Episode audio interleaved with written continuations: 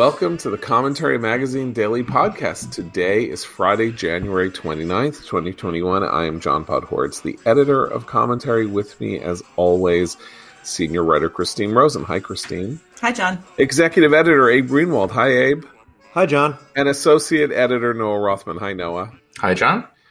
So, uh, in New York State, uh, where I live and where Abe lives, um, our uh, self-sainted governor uh, Andrew Cuomo has just been dealt one of the most savage blows any sitting politician has ever been dealt by a report uh, from the Attorney General of the state of New York's office. The Attorney General is a, a Brooklyn politician named Letitia James.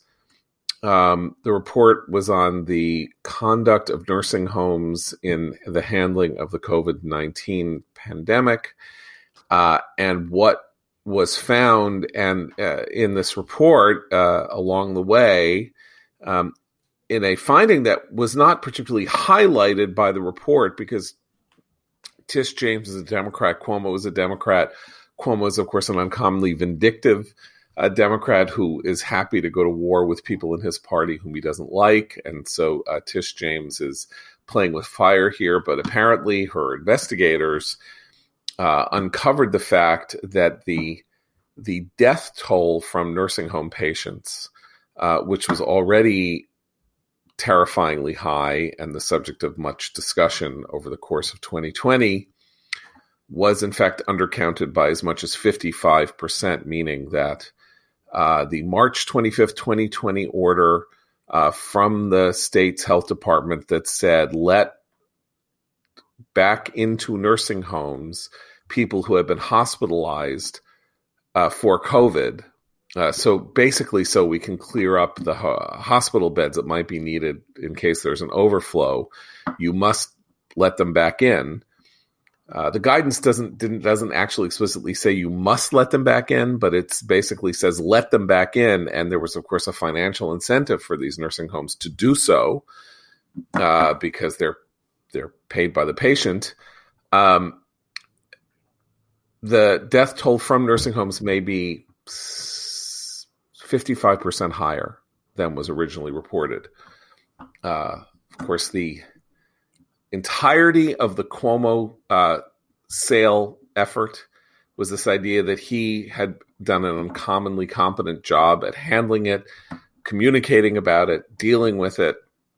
And in fact, what seems clear now, but between the lines of the report, is that um, they understood very quickly that they had made a colossal, epic blunder and attempted to cover it up by uh, creating this fiction that the state's health commissioner, Howard uh, Doogie Howser Zucker, Howard Zucker being the model for Doogie Howser, uh, uh, says, well, you know what? Um, here's the thing. Like, uh, we haven't, we didn't under understate the number of people overall in the state who died from COVID 19 we were just counting people who died in nursing homes at the nursing home as having died in nursing homes and not counting the ones who had been transported from nursing homes to hospitals as having died at nursing homes, only that they had died in hospitals.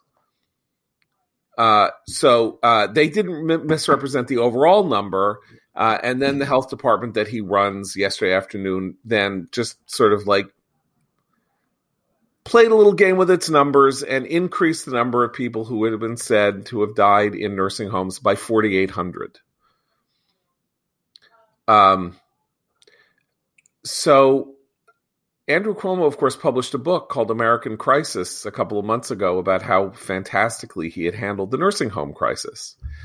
And in the course of this book, there is a section in which he says the following I'm paraphrasing. Uh, Republicans decided they wanted to do misdirection from Trump's mishandling of the virus. And so they decided to blame Democratic governors. And this, and and and then actually mentioned the New York Post, the paper I write for, and my colleague Michael Goodwin, as somehow having taken direction from the Republican Party uh, to misdirect the uh, public's ire. Um, and he says, actually, this was despicable. Imagine that you're somebody whose mother or father has died, uh, you know, in a nursing home, and you're wondering if you should have done more, and you're being told to blame a politician. How despicable is that? Well, as I said at the end of my column today, you want despicable? Look in the mirror, Andrew Cuomo. Um, I, I, I, uh, people write people's political epitaphs all the time. It's always a mistake. Uh, but um, uh, this is a, a, really startling revelation uh, of a kind. It was bad enough when we thought that 6,000 people had died in nursing homes, not that 10,000 people had died in nursing homes. Well, and, and there's something else here that, you know, I remember the mainstream media absolutely having a field day with Donald Trump and his administration for trying to boast about his, his uh, inauguration numbers. And it was ridiculous, obviously. You know, he was doing it for his ego. And he was, this was a story for weeks, and it's still brought up sometimes about as an example of, of Trump's narcissism. Okay, that's fine. But we were talking about a moment in the pandemic where information sharing about what strategies were working and what strategies were not working would have been hugely mm-hmm. helpful to other people in other states. So the fact that they pretty quickly noticed this death increase and just tried to hide it is extremely bad as an ethical and moral position to take. And at the same time, the mainstream media, you know, which was was treated Cuomo with kid gloves and, as you said, then elevated him to Emmy nominated sainthood, was at the same special time. Special Emmy winner. Yes, special, special Emmy winner. Special Emmy winner. The special Emmy winner. At the same time, was attacking skills. a governor whose policy towards nursing homes in Florida, Ron DeSantis in Florida, was extremely effective at protecting that vulnerable population. And he was mocked for it. They were they were sort of making fun of him for preventing people from visiting nursing homes. Oh, they're denying this, you know, human contact that they need. Uh, so there is, to me, a real. Not only during a pandemic should we all be on the same page trying to save as many lives as possible, but the fact that he was trying to hide his mistake while while endorsing this idea that the people who were doing it right were somehow morally culpable. John, correct me if I'm wrong, but the report, as as my understanding of it is, um, doesn't allege exactly that the cover up was deliberately deceptive, right? But you can infer it from it, from the it report. does not it it it offers no opinion right. about why there is a discrepancy in the numbers. It merely says that uh, they did a survey of 62 nursing homes, found in almost every case an undercount of the number of people who had been resident in nursing homes who ended up dying from COVID, either at the nursing home or having been transported to a hospital where where they died. And that extrapolating from that 62 to the 600 some nursing homes in the state, they came up with this undercount of around 54%. How it happened, why it happened, when it happened, very little is said. The report is written in a very um, slightly unclear manner. Uh, clearly, Tish James is uncomfortable, or her people are uncomfortable with the fact that they are, you know, they they found something that is uh, cr- going to create a political controversy with uh, the politician who, next to Donald Trump, is the single most vindictive politician in the United States and uh, and and the ugliest, and uh, in terms of his uh, almost infinite capacity to hold a grudge and take revenge. And she has put herself on the line here. She is not anybody that I particularly respect. I, she didn't write the report, so um, uh, I don't think we can, you know, we can presume that you know she she is the full author. She ca- it's couched is my point. We it's up to us to try to make sense out of this. I would say. Um, so, uh, and that's what that's what you have to do here. How how is there an undercount of this size?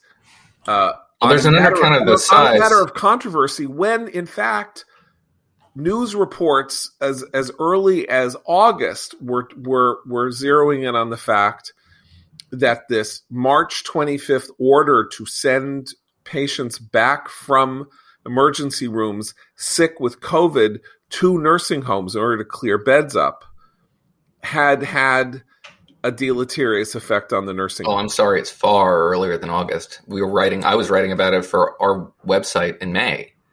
Um, this was known. You didn't have to be a consumer of right wing media to know about this sort of thing. There was quite obviously the the directive had this effect because it was producing the bodies that we knew about, the thousands of bodies that we knew about.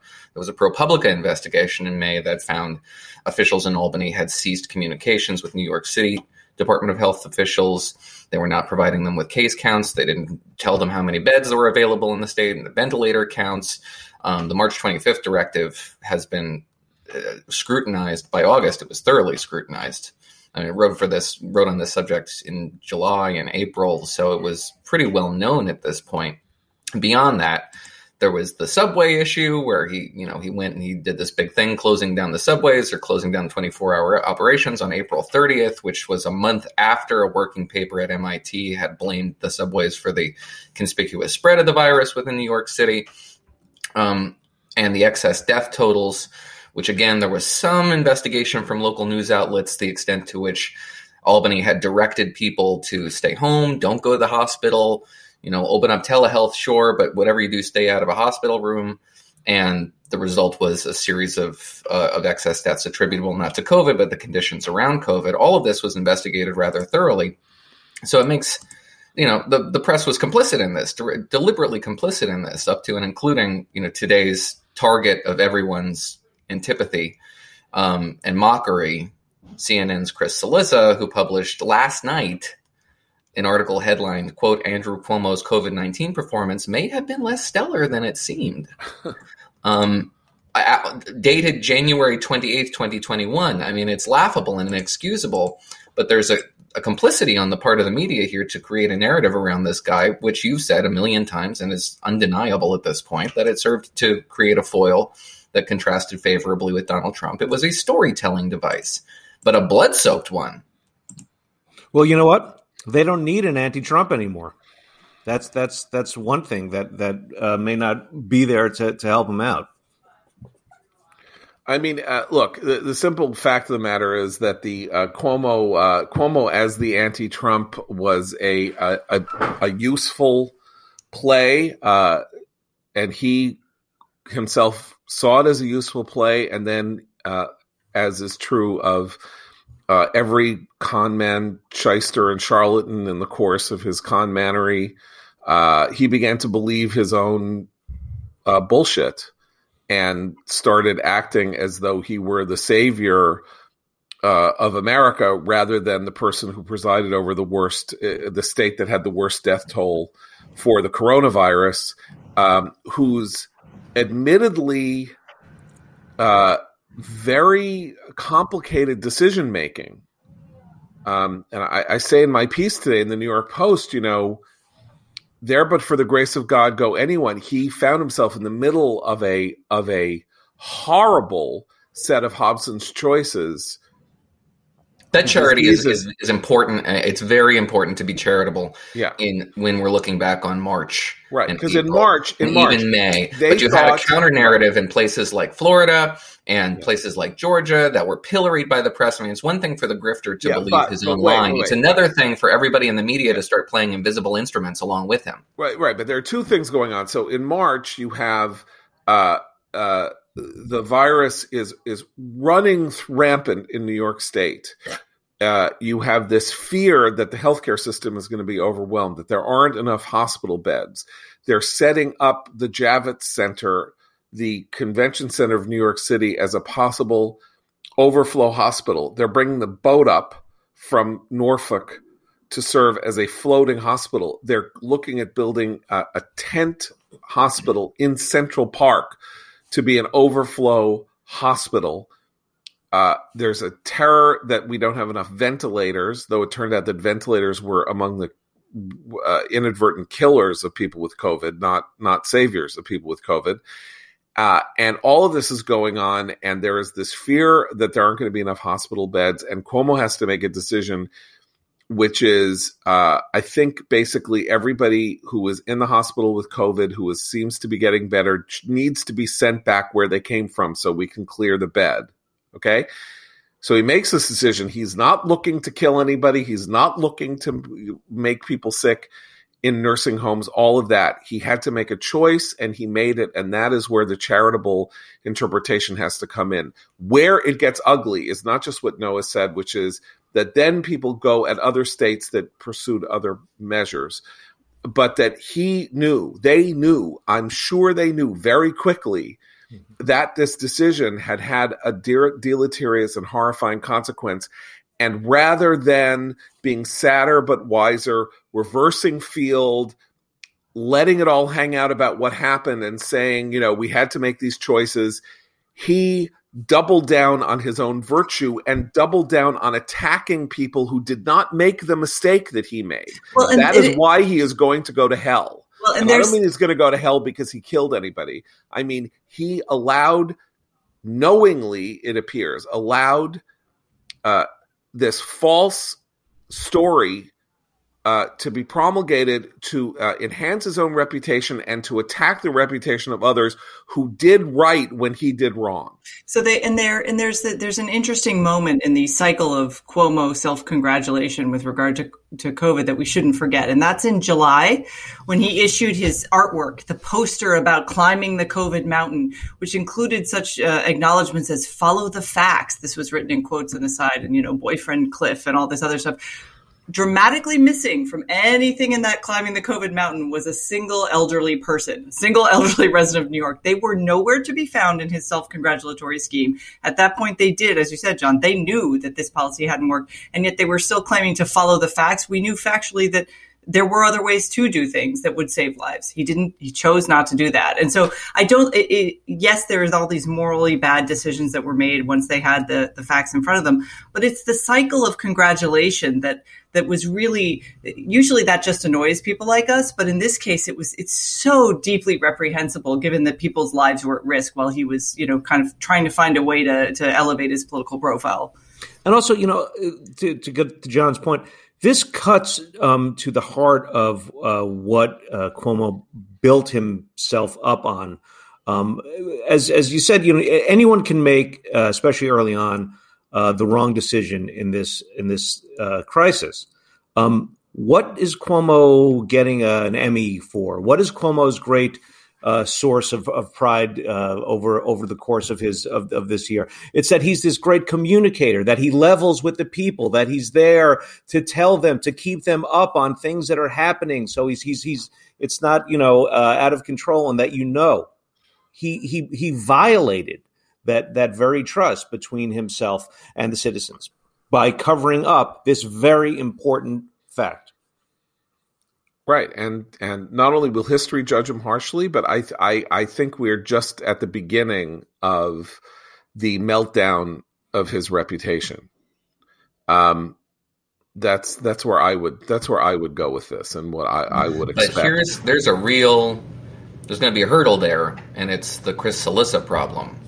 No one's going to want to review their performance over the course of 2020 and the the cover they gave this guy, the fatuous coverage he was he was given, the soft coverage, and the the foil that they created for him. There's an investment in his personality, cult of personality around him on the part of members of the press that they're unless they have some sort of an off ramp from people like us in the form of you know amnesty you can just I, you know forgiven for for your past uh past uh, you know um efforts to laud this guy and create a personality around him but i don't know if I don't know if anybody's going to be willing to engage in that bargain. Andrew Cuomo is a was a uniquely ill-suited figure to playing to being this, you know, hero with the white hat.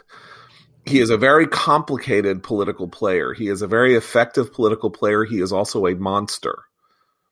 He is a very ugly, very personal, very vindictive, uh, very hostile, uh, incredibly aggressive. There's a reason that he and Trump went toe to toe they have much in common in terms of their personalities and their approach. It is all naked alpha aggression. And, um, and people who have dealt with him, who've dealt with him over time, who have reported on him, who have worked with him, they all know who he is. And he somehow transcended that uh, because the country wanted a hero. Um, but the heroism was false not only for policy reasons that we've gone into that don't just deal with the nursing home issue, but his inconstancy in dealing with cl- closings and openings and lockdowns and various other things. Uh, but because he's a goon and a and a and a jerk and an ass. Um, but he does many things very well. He's a builder. We're we're getting a new LaGuardia Airport. Will be done next year. It's kind of magnificent. He built a new Tappan Zee Bridge, necessary replacement for a bridge that was collapsing. He got it done. He gets things done.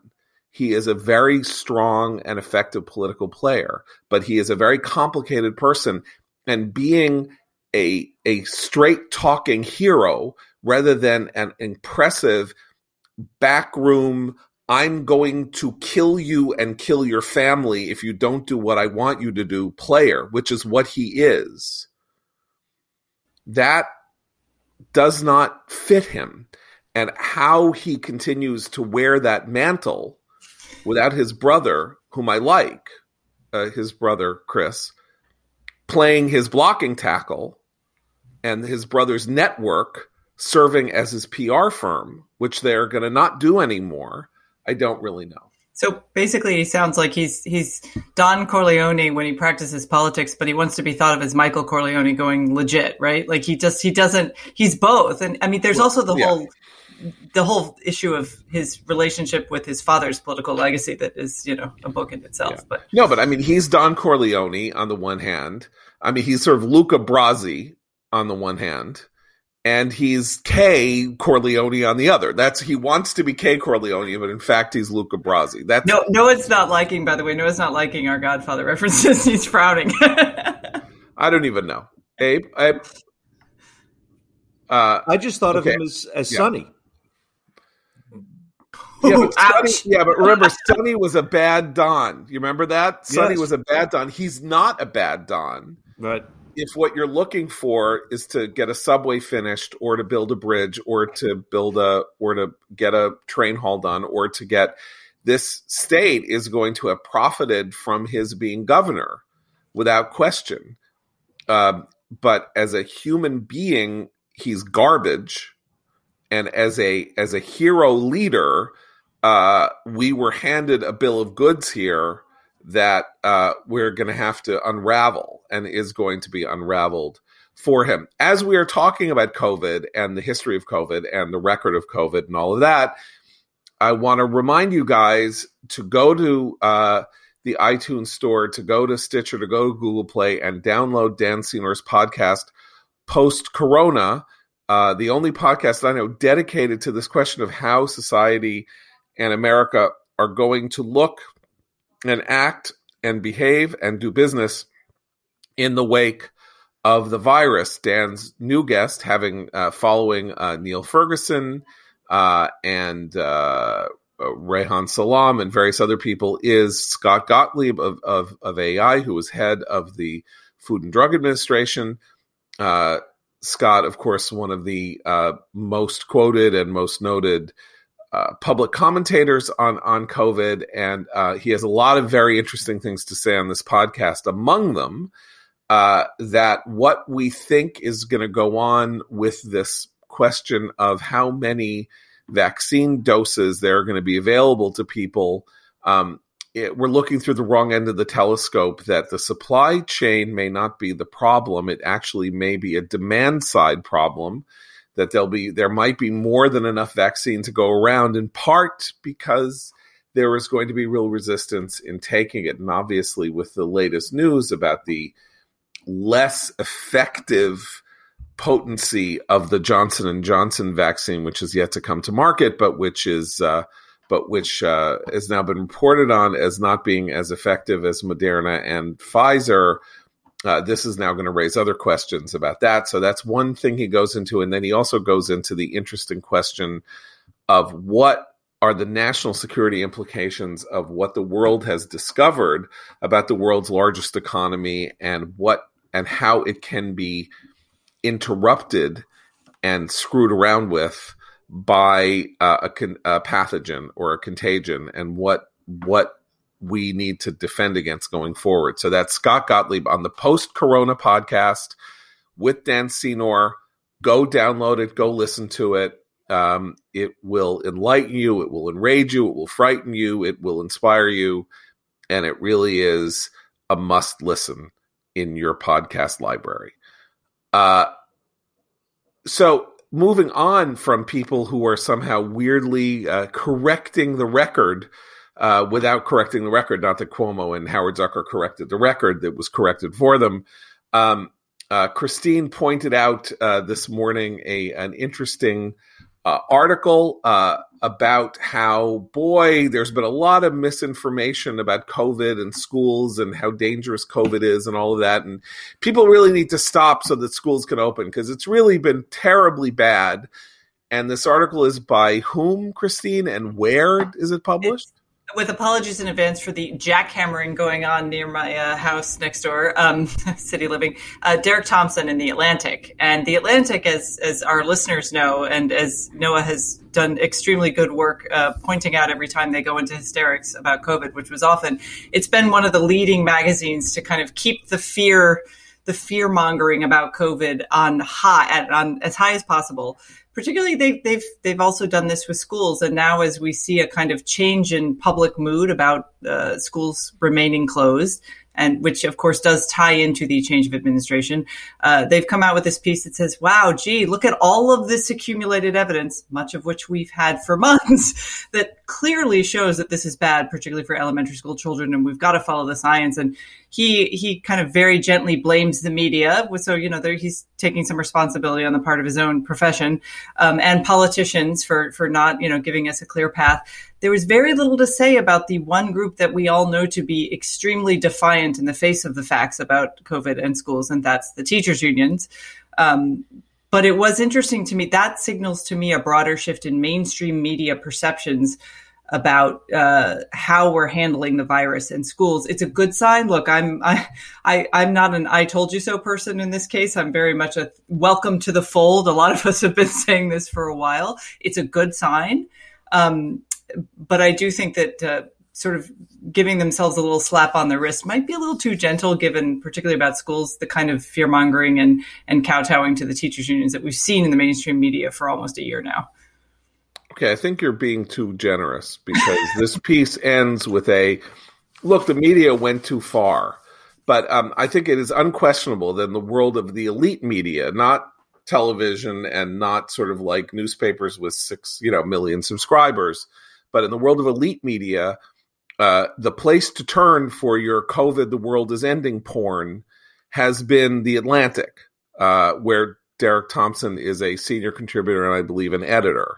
Um, uh, who was it? Amanda Mull, who wrote that piece saying Georgia is experimenting with mass murder, just to refer back to uh, You're right, the, governor, the heroic governor versus the evil governor who isn't locking down enough. Uh, uh, Edward uh, Yong, um, various other writers uh, uh, who have who have promulgated a who have been the chicken littles of COVID, not just because obviously we needed to take this pandemic with deadly seriousness, but with this notion that basically all of civilization needed to fold itself up, put itself, you know, in a in a jail cell and stay there, um, you know, until the last uh, the last strand of mRNA uh, was healed. But uh, also, as the as the piece in the Atlantic indicates, um, they were chicken littles as a kind of response to Donald Trump. I mean, uh, right? Because as uh, I don't, I think it's an insufficient um, explanation. I mean, or I think it's a it's a poor justification because what they're really talking about is a kind of Trump derangement syndrome. Um, so, I mean, so any, anything that you know came out of the White House that that was positive or um, less than apocalyptic had to be countered and and jumped on and buried. I've been kind of obsessive about this. So, like, I, I there are targets over there that do deserve to be pilloried. Derek Thompson, maybe not one of them. He's been skeptical where skepticism is due. For example, about COVID theater, hygiene theater. He was one of the first to come out and, and demonstrate why the theatrics around this were kind of obnoxious. People like Amanda Mull, though, do deserve to be um, singled out um, because when they're not um, being maximalist about COVID. You know, uh, my favorite piece of hers was, you know, th- this doesn't make any sense. The logic of pandemic restrictions make no sense when you can go and eat in a restaurant, but you can't go eat in a restaurant, or rather, you can go eat in a restaurant, but you can't have Thanksgiving with your family. That doesn't make any sense. What would make sense is that you shouldn't go and eat in a restaurant either. Um, but and then she turns around and says, man, the psychological maladies associated with lockdown are just crippling and terrifying. None of us can have interpersonal relationships anymore. And what are the long term implications of this? Um, but we're we we see plenty of other outlets doing the precise same thing. The new um, push is going to be around mutated strains, um, which we don't know the extent to which they they are um, can be blocked by the same proteins that are in the mRNA, uh, mRNA pr- uh, proteins that are in the Moderna vaccine and the Pfizer vaccine. We don't really know. Some are, so maybe some aren't. This Brazilian strain is kind of terrifying. The South African strain, maybe, maybe not. There's going to be a strain out of Zimbabwe. Who knows? It's all going to be, you know, ad hoc as we go forward. And that's in the Washington Post today. I mean, so it's not it's not as though we can single out the Atlantic and say, "Oh, if only we could, you know, draw, you know, dig a moat around this place, there would be some rationale, uh, a, a, rational discussion around this." Um, rational discussion isn't what's desired; it's goalpost moving in service to favored constituencies. Like yeah, but in, yeah, but in relation to the Trump derangement syndrome game, th- this is where the rubber is going to meet the road as we go forward, and we'll see how much the disaster porn uh, survives um, the needs and political wants of the new administration and the new consensus because particularly with the signs that we'll get to in a bit that you know uh, Donald Trump and his influence on the Republican Party and the Republican Party's general direction um, that none of that is going away. Uh, the implicit idea in the mainstream media that um, uh, Biden it is not only life uh, saving but uh, democracy saving for Biden to be uh, as successful as he can possibly be and to have as easy a time as he can possibly have because there there is there's Trump and there's Marjorie Taylor Greene and there's Matt Gaetz and there's this and there's that coming. Uh, you know uh, are there ready and still powerful and still ready to take the reins of power again? Um, preaching doom and disaster and horror rather than optimism and the sense that we can get our we can get through this, be done with it, and have huge economic growth and, and a great time. Um, the the incentives to go as dark as possible uh, may not are, are, not what they were, and and uh, although you know the world of uh, medical medicalized horror is of course an old staple. you know, uh, you know, it, it's a, it's a, it sells newspapers uh, to talk about this. So, you know, uh, avoiding it or evading it or, or, or or downplaying it may be something that's hard for hard for the news sources to to do. But um, I think it's pretty clear over the last week that the Biden people already decided that they overplayed their oh boy everything is uh, whew, it's going to be dark out there. And um, uh, you already saw Ron Klain, uh, the White House chief of staff, flip on his pro teacher. You know, everything needs to be done to make teachers feel safe. Back to we've got to get those schools open again. Uh, I haven't seen that today. Anthony yeah, Fauci. No, I'm not talking about Fauci. I'm talking no, about Klain yesterday. Klain punted the question. He didn't. Yeah. He didn't flip. What he said was, "Oh, we've really got to encourage localities to do that." Like he totally punted. He's just like Anthony Fauci is saying that the hundred day opening phase is, is most likely not going to happen. There will be circumstances that will intervene. Namely, in my view, these the, the narrative around strains, new strains, but something will they'll find something, something will intervene. They, this administration is far more committed to its constituencies than the science, capital S. Well, I, when it becomes clear that the pessimistic outlook is retarding uh, uh, the na- nationwide celebration of the change of power, uh, which is going to happen over the course of the next couple of weeks, I believe you're going to see a flip in tone. There's also there's also something else they're doing, and I just just from personal experience here in Washington D.C., what we're seeing is schools are doing things like hiring proctors, and we're finally they're they're announcing in D.C. we're reopening our schools. No, they're not What they're doing is hiring non unionized people to come in and watch the kids continue to do remote learning. And they're going to call that a school reopening because cohorts of 10 or 11 students can sit in a classroom without a live teacher for three hours and then go with masks on and then go home and they're going to call that school. That's not school. And also the people sending their kids in, which include me to try it just to get them out of the house because they want to, you know, be among other kids their age aren't the most vulnerable populations that the schools need to be reaching right now. Those kids are still stuck at home and many of them have not been logging in for months. So that you'll see that spun as school reopening. It is not school reopening. John, just to to back up to piggyback on your point here about the the you know what's retarding the national celebration. I think the thing is that we're we're still in sort of phase one of this celebration, um, which requires us to focus on the digging out and the and the fixing of the disaster that was bequeathed. You know, uh, so you right. so the doom and gloom still is is uh, serves a useful purpose. Um, that there, that will be sort of phased out, I think.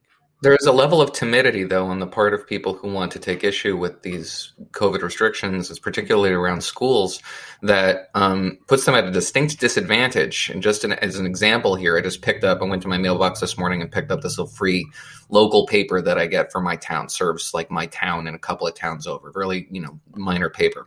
And the lead story is parents petition to reopen schools. And there's this petition, it's 900 signatures so far, um, petitioning to reopen schools and really reopen them five days a week, in person education until 3 p.m., as opposed to what we have now, which is hybridized until 1 p.m., which makes very little sense. Um, but I, you know, just glancing at the story and dug down to it, and when it talked about the survey, they were quoting, quote, a spokesman for the group who declined to be named a spokesman for the group who declined to be named. I've never heard of such a thing. I've never heard of a spokesman who is speaking officially for an organization and an initiative on background. Well, why I mean, and why? Because, because of the fear of consequences. Yeah, but I mean, I don't, I don't begrudge people uh, worrying about that in this current atmosphere where a teachers union could come after you. Nor do uh, I, but that's social media, Or I know it's a it's a very it's a very uh, serious issue. You know, well, another place, another place that you can go to find out how all of this is going to play out are our friends at the Bahnsen Group.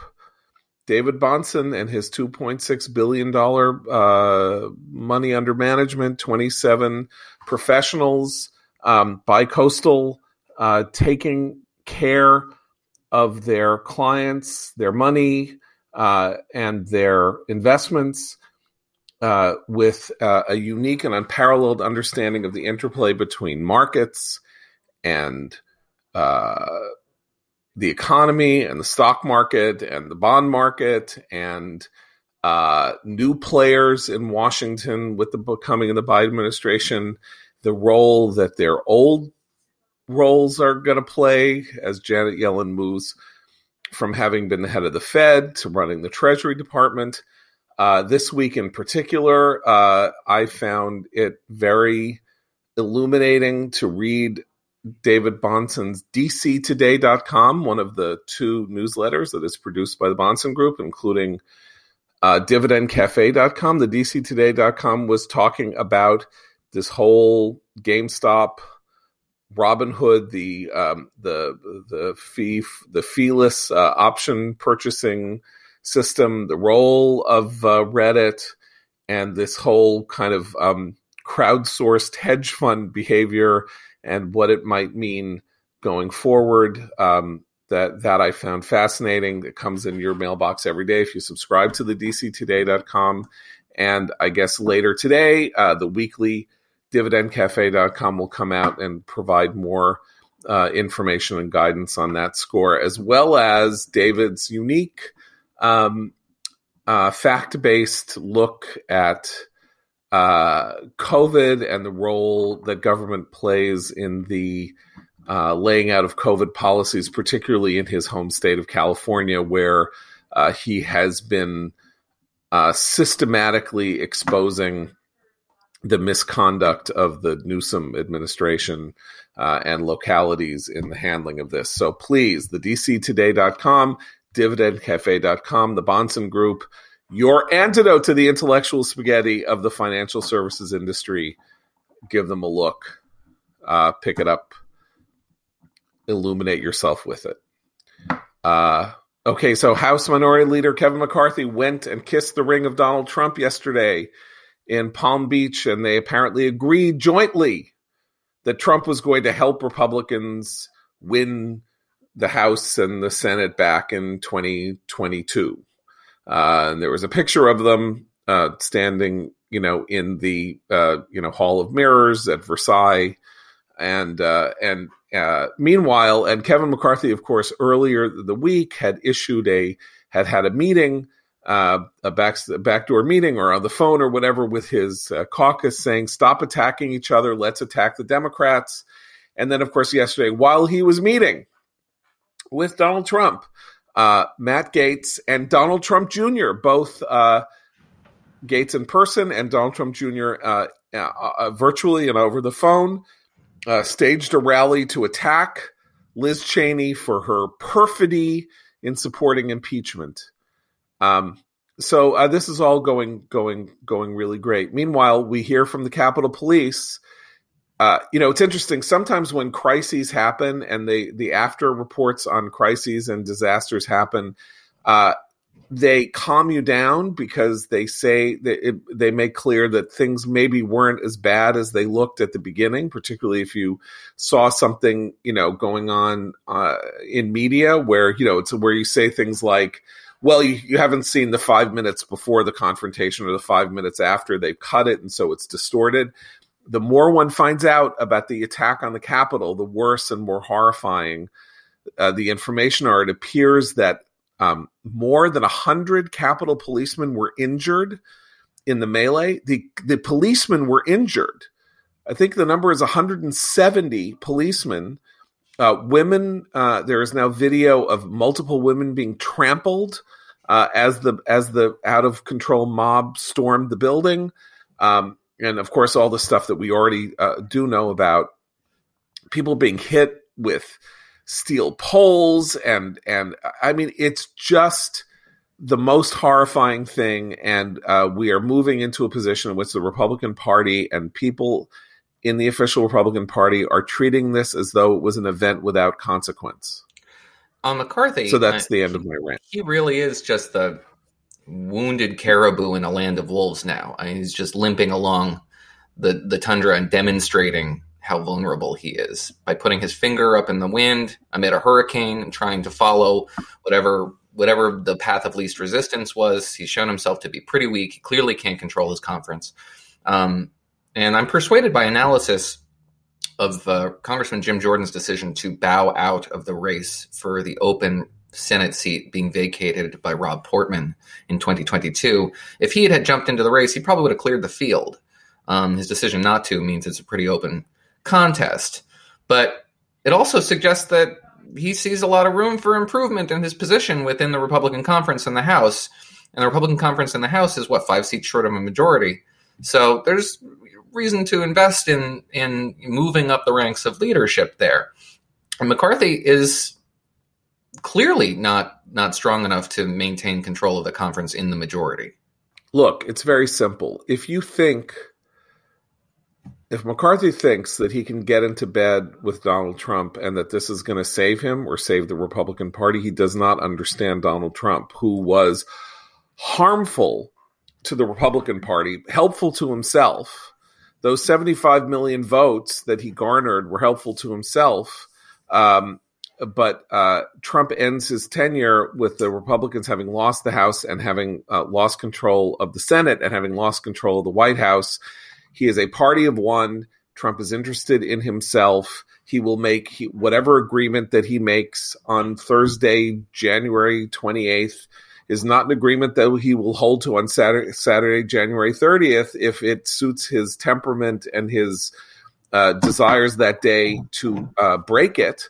And because his own supporters uh, largely follow his lead when it comes to what is good or bad for him and for them, uh, he will suffer no consequences from being inconstant and and and untrustworthy.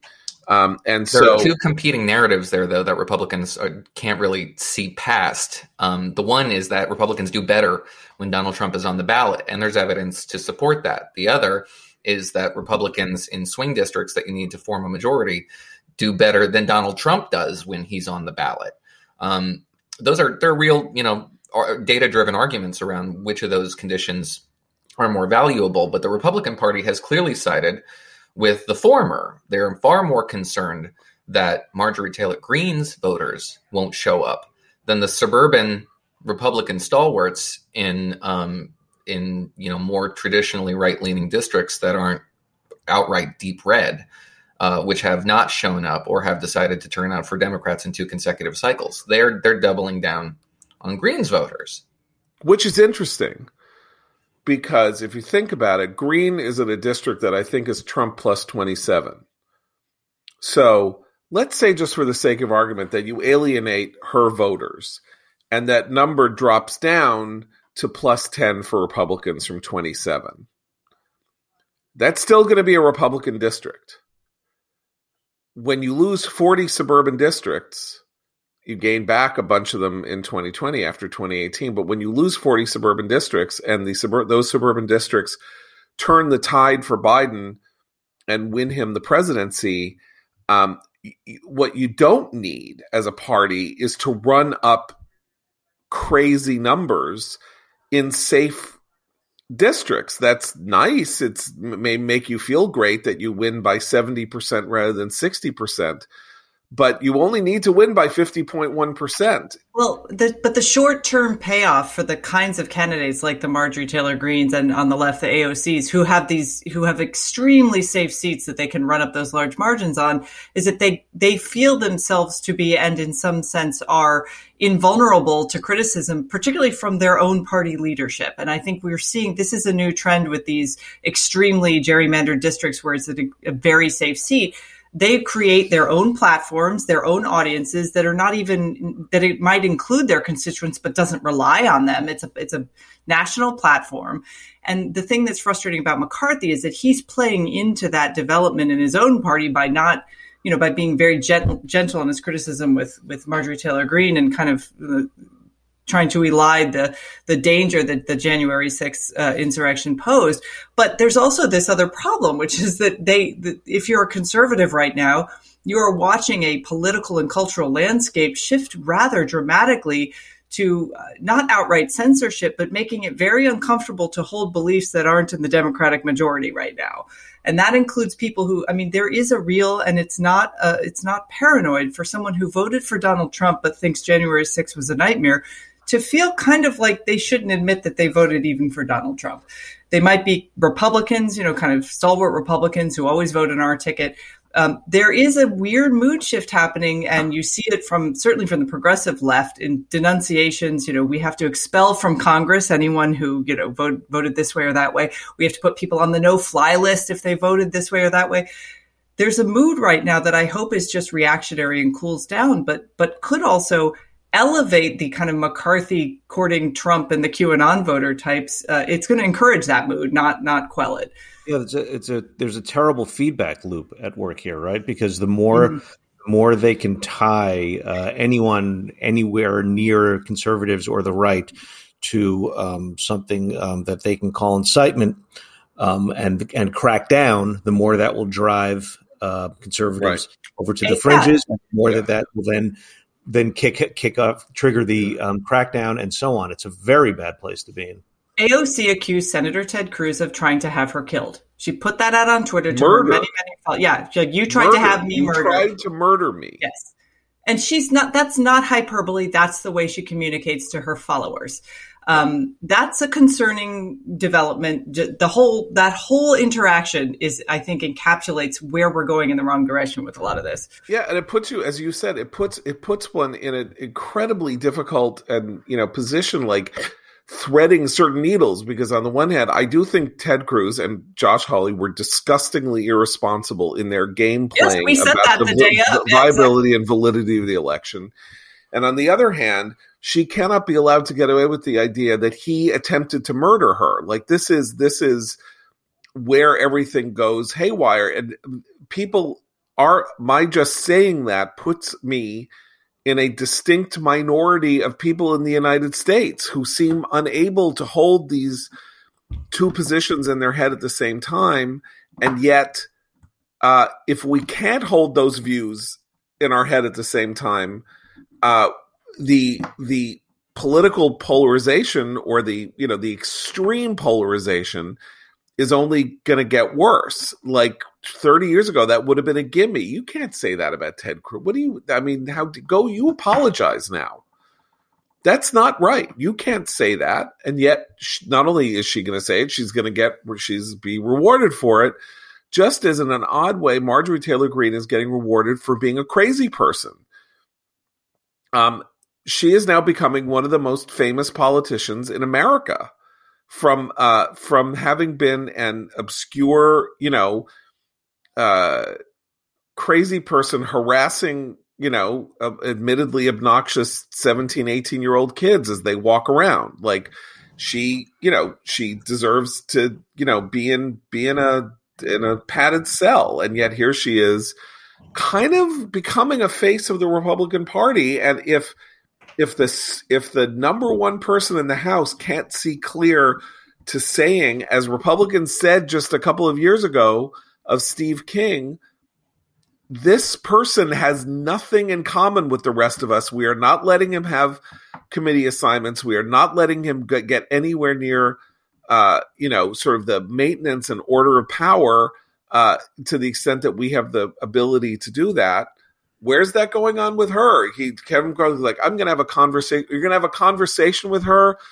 about talking about how the Rothschild family is shooting space lasers to cause fires in California. That uh, she's an brain anti-Semit. Aside from being brain, she's evil. That is evil, anti-Semitic filth, and and you know and uh, uh, if I if I were to see Kevin McCarthy in the next week, I would push him against a wall and say, "You are a coward and a slime bucket. You trash." Or say that you have real problems with Liz Cheney and you can't and you can't for my sake denounce the the idea that Jews are setting fires in California with their magical lasers. What kind of a man are you? What kind of a what kind of a man are you? Are you even a man? Is what I, I mean. I, I, understand. I, I completely share that sentiment. Nevertheless, um, you know, being negative partisanship being what it is, it's not as though we we have Democrats moderating their rhetoric, as you said. It's not just uh, AOC. It's you know people like Nancy Pelosi who described this crazy person who does not belong in the House, to, uh, as I view it, as quote the enemy, the enemy is within the House of Representatives, she said of Marjorie Taylor Greene, and, and alluding to various other members of the Republican conference who have behaved rather contemptibly uh, and tried to intimidate their fellow colleagues with you know bringing weapons into the building and and making a menace of themselves. Um, they deserve to be criticized for it. But the Speaker of the House saying the members of this body constitute the enemy. And it's not the first. Is a, is a, is a, a real. Uh, it, it, changes the terms of engagement here and expands the rules of engagement in a way that is very unhealthy. Well, it's not the first time she's used that kind of framing. That's actually in the last year. She's that's come up on a few occasions, um, and it is it's short term. She's getting a huge. She gets huge political payback. She got a lot of attention for that remark, like she has about previous remarks in that with that tenor. But long term, she's actually undermining her own power because that's corrosive to the institution. What you say when you're the leader of an institution and a crazy person is part of your institution and you really don't have the power to fire them is to say, this is, these are all the rules. And if you don't follow them, you'll be censured, you'll be this, you'll be that. But you don't call them your enemy because she's technically a fellow citizen who has every, as much right to be in that, in that chamber as, as Nancy Pelosi herself does you can dislike her views, you can dislike everything she stands for, but she is not your enemy. She is your political opponent. And so treating political opponents as mortal enemies is how we got into this mess. And right. I think it's, it is dangerous. Noah's right. You know, and the other way that we got into this mess, as you know, is through the uh, through the involvement of social media and uh, and the fact that we are tracked online by our internet service providers to funnel information to us that closes and narrows our perceptions, feeding us whatever it is that we they think we want to see and hear, and um, and and helping to close off the American mind. And did you even have a choice in that internet service provider? You didn't because most of us have very little choice. These are semi official monopolies that use their monopoly power to take advantage of customers. Um, and they log your activity and they sell the data to other big tech companies or advertisers. That's why, to prevent ISPs from seeing my internet activity, I protect all my devices with ExpressVPN, the simple app for your computer or smartphone that encrypts all your network data and tunnels it through a secure VPN server so that your ISP cannot see any of your activity. Just think about how much of your life is on the internet. Sadly, every site you visit, video you watch, message you send gets tracked by ISPs or other tech giants who then sell your information for profit. So ExpressVPN is the best way to hide your online activity from your ISP. Download the app, tap one button on your device, you're protected. And ExpressVPN does all this without slowing your connection. That's why it's rated the number one VPN service by CNET and Wired. So stop handing over your personal data to ISPs and other tech giants who mine your activity and sell off your information. Protect yourself with the VPN I trust to keep me private online. Visit expressvpn.com slash commentary. That's E-X-P-R-E-S-S-V-P-N dot com slash commentary to get three extra months free. Go to expressvpn.com slash commentary right now to learn more. So, guys, yesterday we did uh, 20 minutes uh, on on the um, on the uh, uh GameStop uh, subject, and um, I just want to repeat because we got some blowback online that we that we uh, we didn't know we were talking about, and we were having the same conversation that everybody else was having who didn't know what they were. But there does seem to be a divide between people who say the market will work. This is just another way that the market works, the market functions, and uh, and uh, it's really funny to see how people are saying that uh, it's not. This is a distortion of the market. Uh, particularly billionaires who play these games and then complain that uh, terrible things are happening. And man, did some billionaires stick their foot in it yesterday. Leon Cooperman, the hedge fund guy, went on uh, with Andrew Ross Sorkin and said things like, all these people using their stimulus checks to screw around with the market. Like, how, what? Uh, uh, it's like, you know, if you want to make sure that mobs come and burn your house down and string you up upside down from a tree, Leon Cooperman, you will you will go on TV again. Like uh you know sometimes games like this and the things that happen here do expose the soft underbelly of the of more despicable elements of you know vulture capitalism and all that. And that very much is something that i think uh, was was in evidence here. But i do but i just want to rep- say one thing which is that my concern here uh, illiterate though i may be is is it literally goes to the idea that the people who have been uh, stirred and inspired to start a fooling around in the options market, uh, you know, using uh, using a sort of a crowdsourced website to to play this game, um, they are the ones that individual people who have who who can ill afford to lose this money are the ones who are going to end up holding the bag. It's not very rich people who are it looks like it's great because they're funny to them because one hedge fund may you know go belly up melvin capital or not uh, based on this play but tens of thousands of people are going to get hurt when the market crashes um, as it inevitably will and they're not able to get out in time and that's my that's that's where, where i just want to add that when you say that this person going on television saying inflammatory things should watch his mouth, in part because a mob could come and burn his house down. And it's not an unthinkable prospect. The problem is not with the guy saying inflammatory things on television. The problem is with the mob. I don't agree. Can I explain why? Very wealthy people in the United there is a social compact in the United States that has been falling apart, which is if you are the sort of person who ends up making billions of dollars, there are things that you were supposed to do to make, to live up to your side of the social contract. You pay your taxes, you do this, you do that. You're supposed to be charitable and eleemosynary to help others with your gains. Uh, in part because the the country that you live in uh, has done you such a service by allowing this, whereas other countries do not allow it. Number one, and number two, you are not supposed to walk around going, "Nah, nah, I'm rich and you're not," because the mob may not shouldn't go around and string you up by your heels, but um, a world in which uh, the people who are uncommonly gifted by chance, circumstance, their own hard work, and all of that, it is they are obliged for the purposes of social peace and the social compact to maintain a certain degree of decorum and not to walk around lording their gains over other people. That is how you get revolutionary fervor to destroy wealth. Okay, but but okay, I'm sorry, but I have to butt in to say one thing. Bernie freaking Sanders. This guy's a multimillionaire and he spends his entire political career attacking wealth. And I think uh, and if you've noticed there's quite a shift in the rhetoric of people like Bernie Sanders and Elizabeth Warren.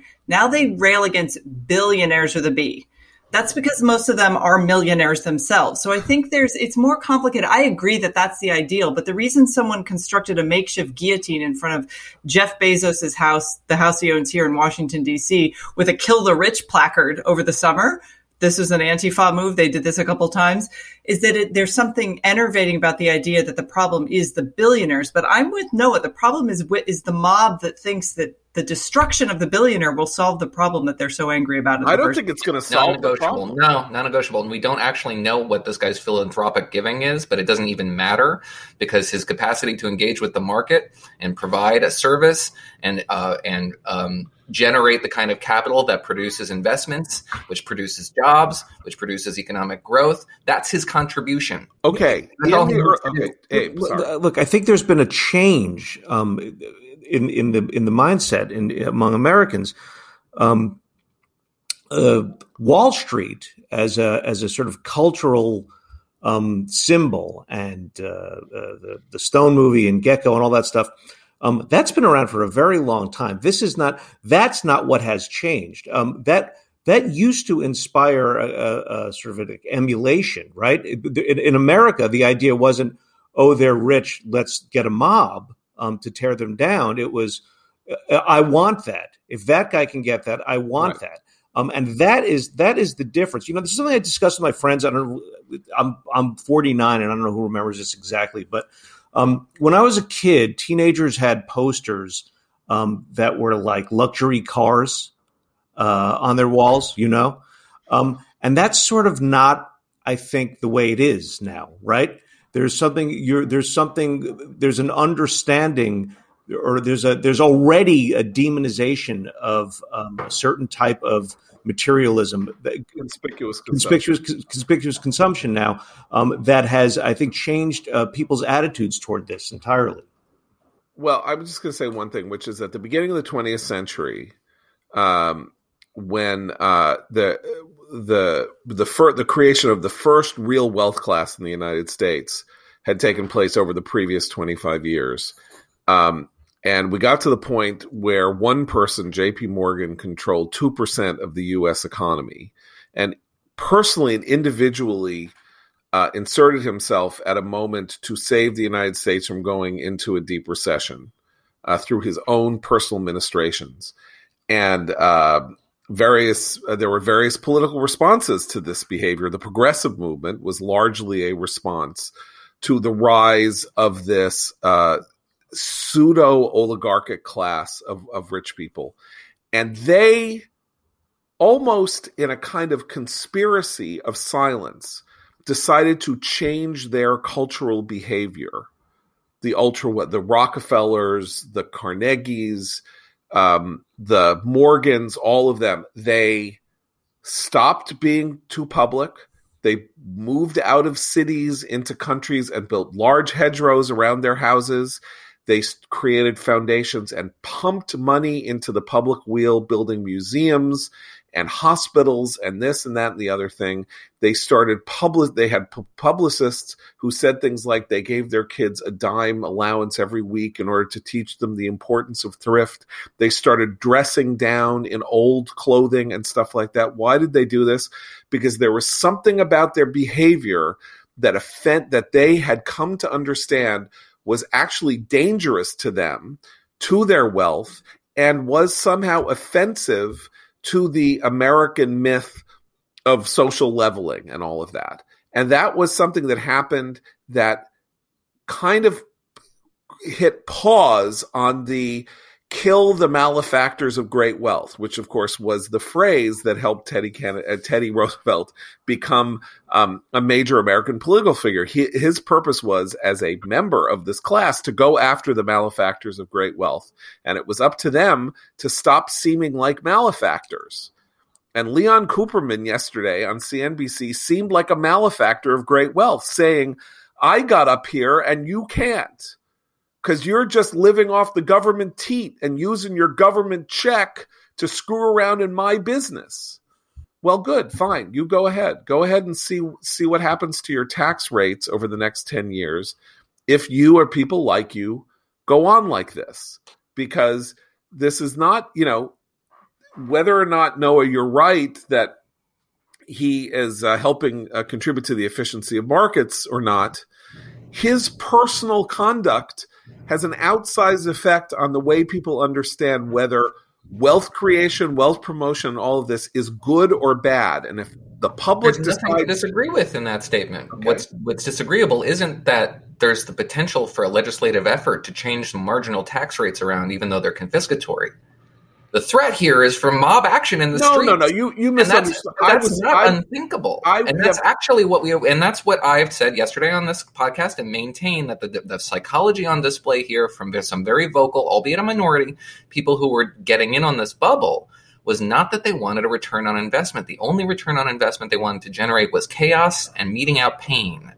And okay. that's a really okay. scary prospect when it's abroad. Okay, but I, I was actually when I said they could string him up, you know, by his, uh, you know, the mob could come and string him up by his heels. I, that was a metaphor for I, I don't think a ninety percent tax rate. Well, I meant it as a metaphor. You may not have been, and they may not have meant it as a metaphor. And in fact, it is a metaphor because the whole point was that this was a trading places play, right? What's what is the end of trading places? It's Eddie Murphy and and Dan Aykroyd saying, "I made a bet. I made a bet that we could make you poor." And I, you know, I won the bet. Here's, you know, can I have my dollar, please? Like that. Their their revenge against the against the Dukes was that they could get rich and make the Dukes poor at the same time. Well, Leon Cooperman can be made poor. Okay, but if but if, if nine, not careful, but if 9-11 killed irony or, for a little while, then 2020 definitely killed the metaphor, right? We have to be very careful okay. because what we think is a metaphor is taken quite literally by angry people Fair in a Reddit chat room. Fair enough, and uh, and with that, I will I will spend the weekend. Uh, pondering uh, the misuse of metaphor and, and the end of metaphor uh, and the and the and the possible return of irony in the end of metaphor. Uh, please have a great weekend. Uh, we'll see you on Monday for Abe, Christine, and Noah. I'm John Podhoretz. Keep the candle burning.